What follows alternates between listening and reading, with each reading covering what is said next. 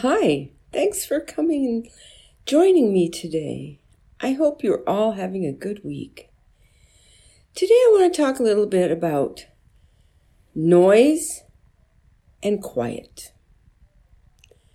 I'm sure you've all had times when somebody has told you to please be quiet or you're being too noisy. And there are times when we can be loud and have fun, and then there are times when we should be maybe a little quieter. Say, for, take for example school. In school, you just aren't allowed to talk whenever you want to. Are you? Well, no, of course not. You have to be quiet in class so that everybody can hear the teacher. And then when you come to worship services at church, have you ever had your mom or your dad or someone next to you say, Please be quiet. Pay attention. Well, that is a good thing to do because everybody wants to be able to hear what's happening at the service. And if you're too loud, some people won't be able to hear. But then, you know, there are times when you need to make some noise. We have that example today in our gospel reading from Mark. Jesus was walking along the road, and a blind man named Bartimaeus was sitting there. And he heard Jesus coming, and he knew that Jesus healed people, and he wanted more than anything to be able to see again. So as Jesus got near to him, he yelled out, Jesus, son of David, have mercy on me. Well, those around him said, Shh, be quiet, be quiet. Don't bother Jesus. But Bartimaeus was desperate. He wanted to see, so he yelled again, and he kept yelling until Jesus stopped and looked over at him and ordered him to come over to me. And then you know what Jesus did? Jesus healed him, and he could see. So that's a good example of sometimes when you need to be noisy. If Bartimaeus had just sat there and not said anything, Jesus probably would have walked right by. And then he wouldn't have his sight. So, can you think of times when it's important for you to maybe be a little noisy?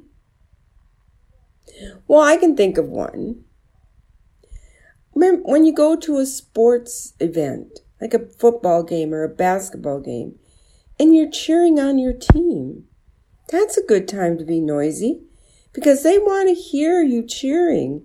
It makes them try harder to win. And then there's some serious times when you really need to be noisy and speak up. If you're being bullied, don't just be quiet and let it happen. Tell somebody and keep telling people until something is done to stop it. Don't just take that from someone else without trying to change it. And also, if somebody is doing something to hurt you in any way, or something doesn't feel right, it doesn't seem like it should happen. Tell somebody and keep telling them until somebody listens to you. There are times to be quiet and there are times to be noisy. And as we grow up, we learn which is which. And I'm sure you know. Even though sometimes it's really hard to be quiet, know when there are times when you should be quiet. But don't forget that there are times when you should be noisy, when you should speak up for yourself or for someone else that you want to defend. Don't be quiet when someone needs to know something important. Be like Bartimaeus who yelled for Jesus to help him. He didn't stop until Jesus saw him and healed his eyes. Let us pray. Gracious Lord, help us all to know when the time is to be quiet and when the time is to be noisy. And help us to defend people who need our help or to defend ourselves against people who are trying to hurt us. Help us to be as noisy as we can be till we get the help we need.